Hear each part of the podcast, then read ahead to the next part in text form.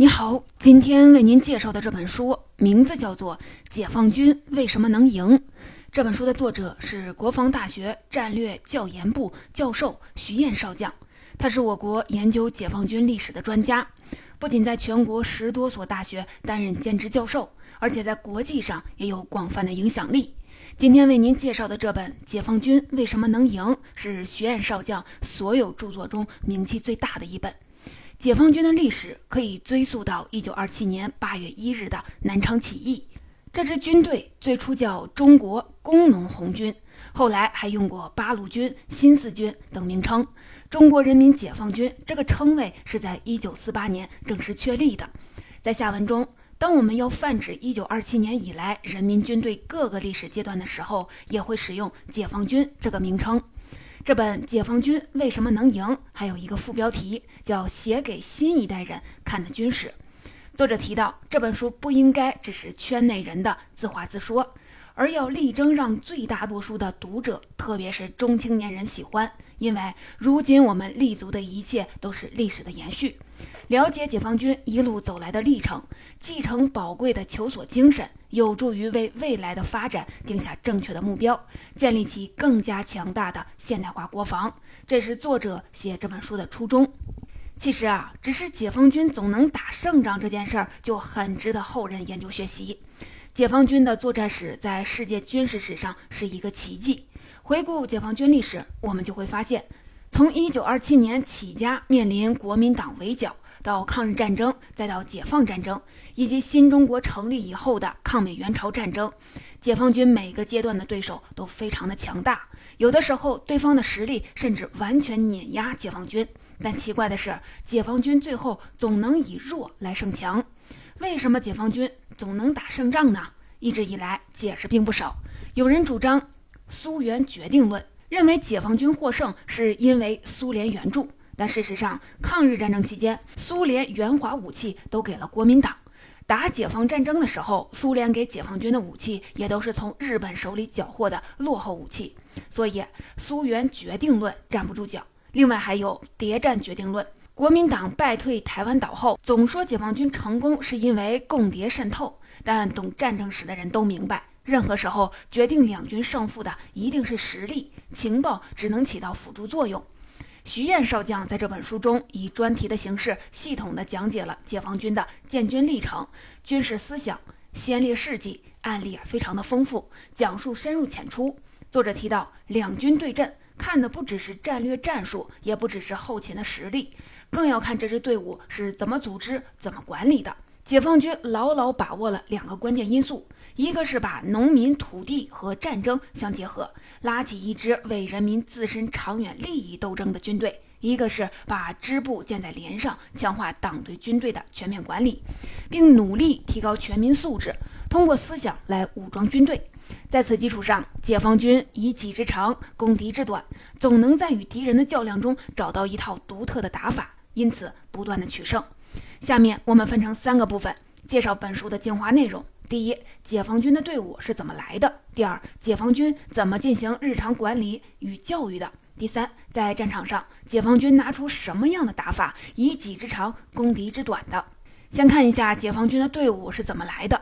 在古代中国，军队士兵的来源无非是两种。唐朝以前，兵农合一，农民平时拿着锄头种地，战时抄起刀枪上阵。但人们都愿意过安稳日子，所以朝廷有的时候就会抓壮丁。杜甫的《石壕吏》讲的是官府抓壮丁的事儿。老头子听官兵来了，翻墙逃走，结果老妇人被带走，为军队打杂。唐朝五代以后，中国古代兵制改为了募兵制，当兵成为了一种职业，打仗可以领工资，并且免交农业税。到近代，无论是军阀的部队还是国民党的部队，当兵吃饷仍然是一件再正常不过的事情。但这样的军队。仗打赢了，士兵就会尽情地享受胜利的果实，乘胜地掠夺百姓。人们常把士兵称作“兵痞子”。如果仗打输了，士兵相当于做了一次亏本的风险投资，这时士兵就很容易哗变，军队呢就很快就垮了。解放军很特殊，从井冈山斗争直到全国解放，解放军始终是一支官兵都不发钱的军队。不发军饷，怎么能拉起一支作战勇敢的队伍呢？很多情况下，我们获得的答案是政治觉悟。这个答案啊，没错，但值得深入剖析，因为觉悟绝不是抽象的，它靠的不是说教，而是物质利益的保障。本书作者徐燕少将用一个词概括，叫“利益驱动”。解放军连军饷都不发，谈什么利益驱动呢？其实啊，中国共产党是把农民、土地、战争这三个要素紧密地结合起来，让解放军官兵把握住真正长远的利益。解放军因此获得了源源不断的兵力。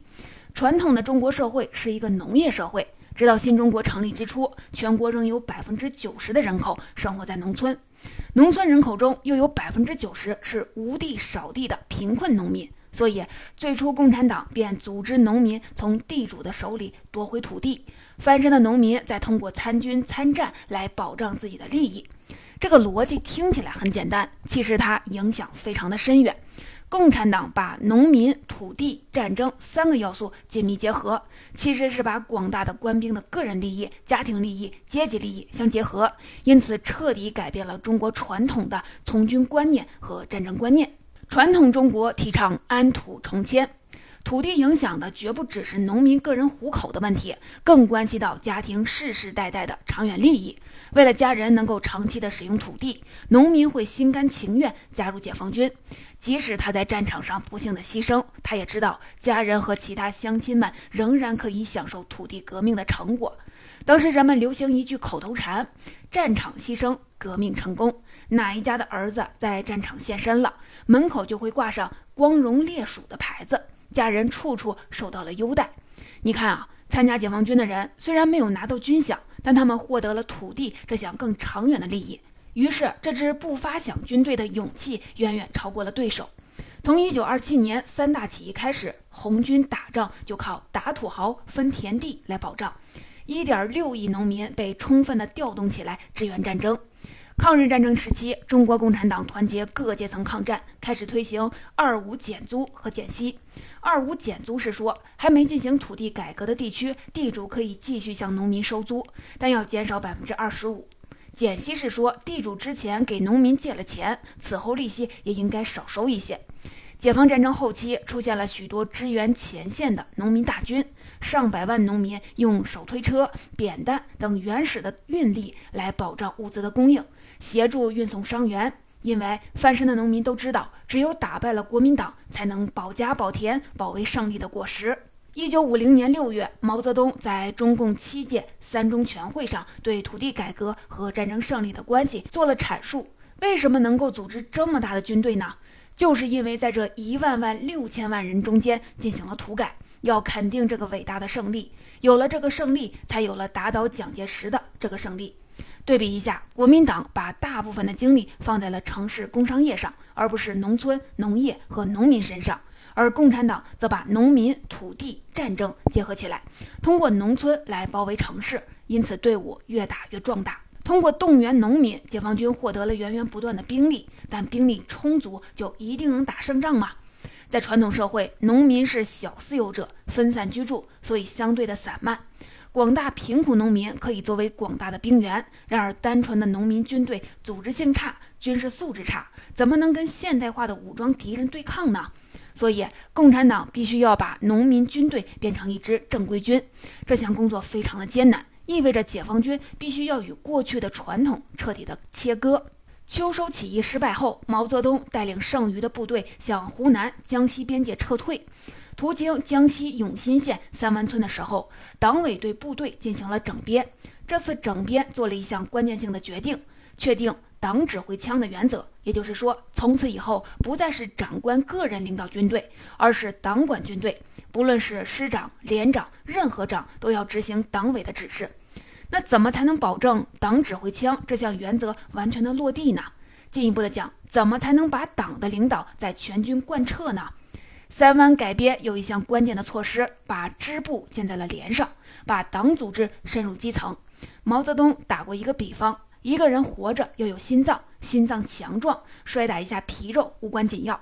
党支部就是连队的心脏，把连队党支部建好，让连队的心脏坚强地跳动起来，才会使党的血液流遍我们这支部队的全身。连、排、班是军队系统的基层组织。三湾改编之后，解放军逐步做到了连有支部，排有小组，班有党员。这时，党的组织管理就像是毛细血管一样，渗透到军队肌肤的各个部位。传统军队最讲究的是论资排辈，军队内部像梁山好汉排座次一样，等级森严。国民党军队也保留了这样的传统，军官高高在上，奉行五皮主义，也就是皮靴、皮包、皮枪套、皮马鞭、皮武装带，而普通士兵的待遇很差。军装简陋，穿着草鞋，军饷经常的被克扣。在这种情况下，士兵对军队是缺乏感情的，甚至缺少最基础的信任。打起仗来，稍微遇上点麻烦事儿，队伍就散了。对此，三湾改编还确定了一项保障性的措施，这就是在部队内部实行民主制度，比如建立士兵委员会，代表战士发表意见。委员会可以检查伙食账目，这就杜绝了贪污、克扣和兵血的现象。还有全军官兵平等，在生活待遇、着装上保持一致。上井冈山后，官兵一起过红米饭、南瓜汤、金丝被盖身上的日子。这里的金丝被是指稻草。由于物资有限，过冬的时候，从军长到士兵，每人都只穿两层单衣。军中有打土豪时得到的皮袍子，大家都让出来交给站岗的人轮流穿。而且，解放军还坚决地废除了中国旧军队流行千年的体罚制度：干部不许打士兵，不许枪毙逃兵，革命靠自愿。如果当兵吃不了苦，可以回家，只要不带枪、不投敌，就不枪毙。这样反倒没有多少人跑了。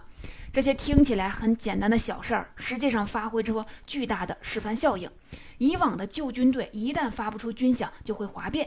可是红军却能够忍受各种艰辛，部队不仅没有散掉，反而越打越强。你看啊，从南昌起义到三湾改编，再到后来的井冈山斗争，红军围绕党对军队的绝对领导这项原则长期实践，打造出系统性的配套措施。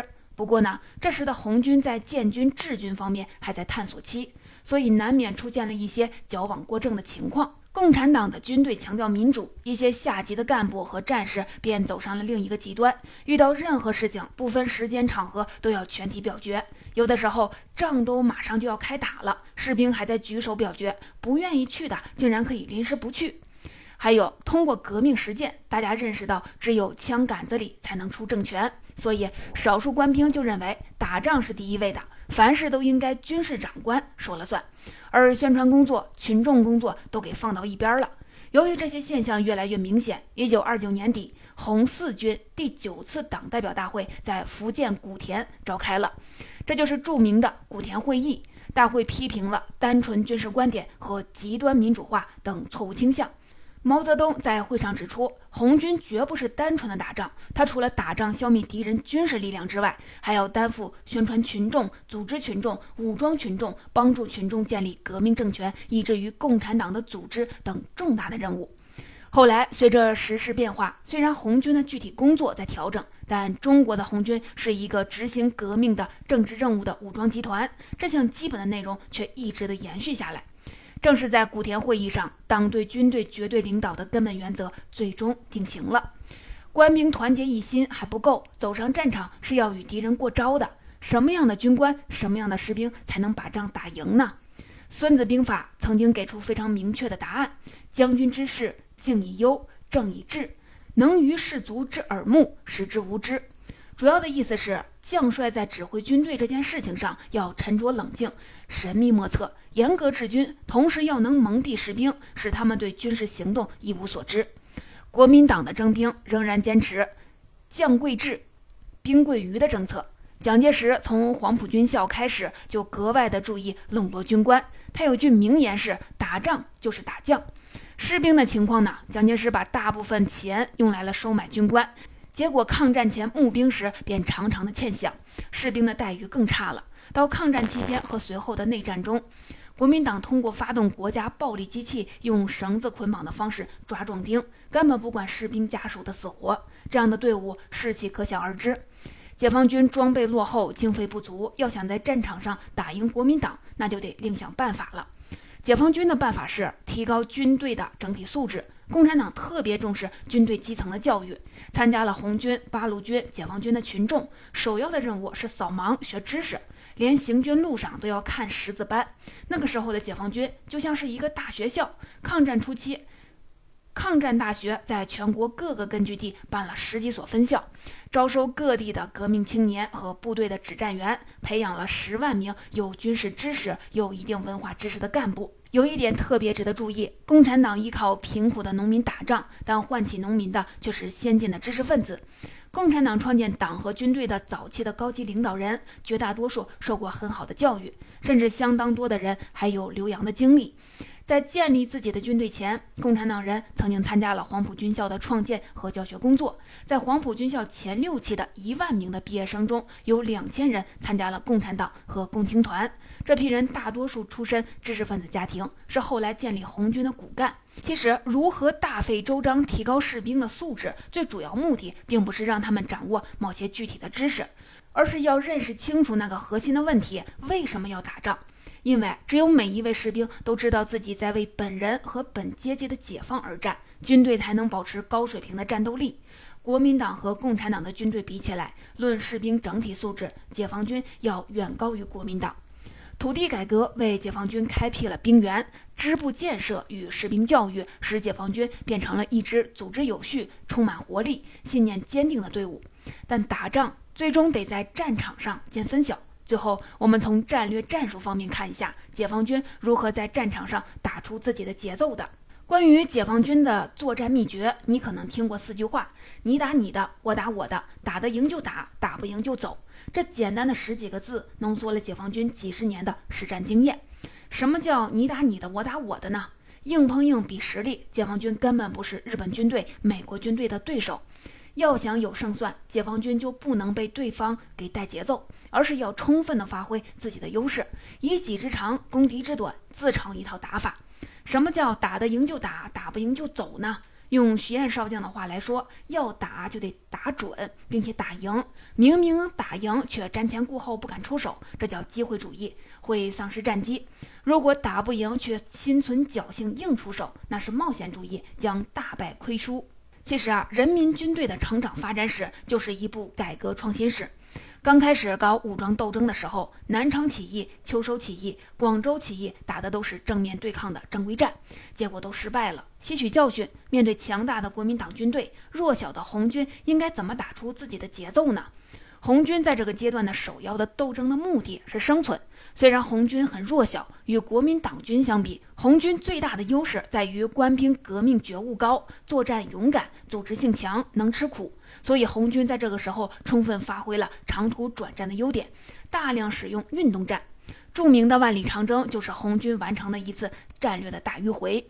而具体说到长征途中的作战战术，同样是以运动战为主。比如说，四渡赤水期间，毛泽东根据敌情的变化灵活用兵，红军的确走了不少的弯路，部队相当的疲劳。但敌人几十万大军被红军拖来拖去，更是疲惫不堪。看看国民党的各路的军队是怎么说的。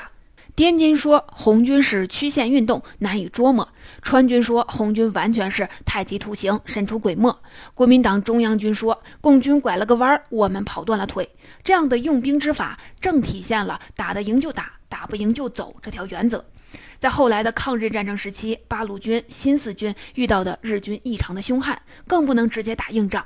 这个时候的目标是竭尽全力消耗日军。八路军、新四军的优势，除了我们前面说的作战勇敢、能吃苦以外，还有一个特点，就是这时占据了一定的抗日根据地，而且善于跟民众打成一片。所以，八路军、新四军选择的作战方案是联合群众打持久战，把日军派向中国广大腹地的军队死死地拖住。比较有名的作战方式有地道战、地雷战，类似的还有麻雀战。民兵小分队像是小麻雀啄食那样，三五成群，忽来忽去，忽聚忽散，东一枪西一枪，神出鬼没地打击敌人。山东民兵创造的车轮战战术，以及同敌人转圈子的推磨战，还有一村打响、四处驰援的蜂窝战，敌人走到哪里，民兵就打到哪里，打了就跑，让敌人还击都找不到对象，又不能停下来喘息。这些作战的方式无一例外都是兵民联合起来，在田间地头展开的。到解放战争时期，解放军的目标是打败国民党。这时，解放军的实力虽然比之前有所增强，但还是没法跟国民党比。解放战争之初，解放军人数、解放区人口都不到国民党的三分之一，而且国民党军队还有大量的美式装备。不过，国民党军队有一个弱点，过分的重视城市，认为占领了地盘就是胜利，所以解放军继续的发挥灵活机动的优势，避敌锋芒，一会儿大踏步后退，一会儿大踏步前进。解放战争刚开始没几个月。国民党军队差不多把解放区主要的城市都占领了，而且处处分兵把守，看起来国民党军队把握了关键节点，离胜利不远了。但这反而是双方胜败逆转的分水岭。一九四六年十月，国民党的傅作义部队占领了张家口，解放军在撤出张家口时，聂荣臻司令员特别的嘱咐，对城内的发电厂一类的设施都不要破坏，因为过不了多久，我们还会回来的。国民党军队占领了解放区一百余座的城市，却把有限的兵力处处的摆开，这其实犯了一个致命的军事错误。而且随着占领城市越来越多，国民党军的机动兵力越来越少，最后只能被动挨打。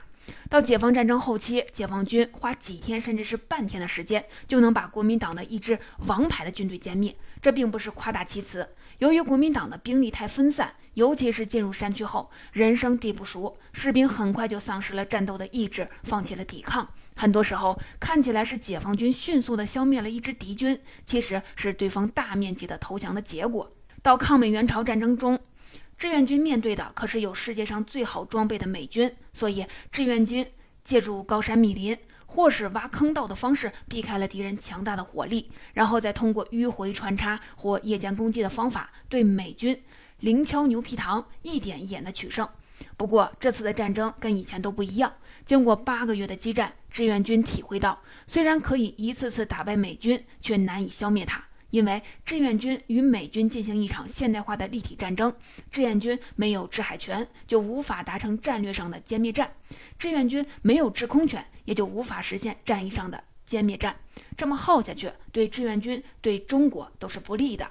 而在这时，美国急于从朝鲜战场抽身，以免影响他以欧洲为重点的全球战略，志愿军便采用边打边谈的策略，推动战争走向了结束，然后集中力量用于国内经济建设。在这期间，中共中央也坚持边打边建的方针，也就是把战场作为演习场，以实战锻炼各技术兵种，尤其是特种兵。正因为有了这场与高手过招的艰苦的战争，人民解放军的特种兵建设才从很低的起点上起步了，逐步缩小与世界先进军事科技水平的差距。总结到这儿，这本书就为您介绍完了。提到解放军在战场上的胜利，我们常常拿以少胜多的给含糊过去。其实，世界军事史上根本不存在纯粹的以少胜多的情况。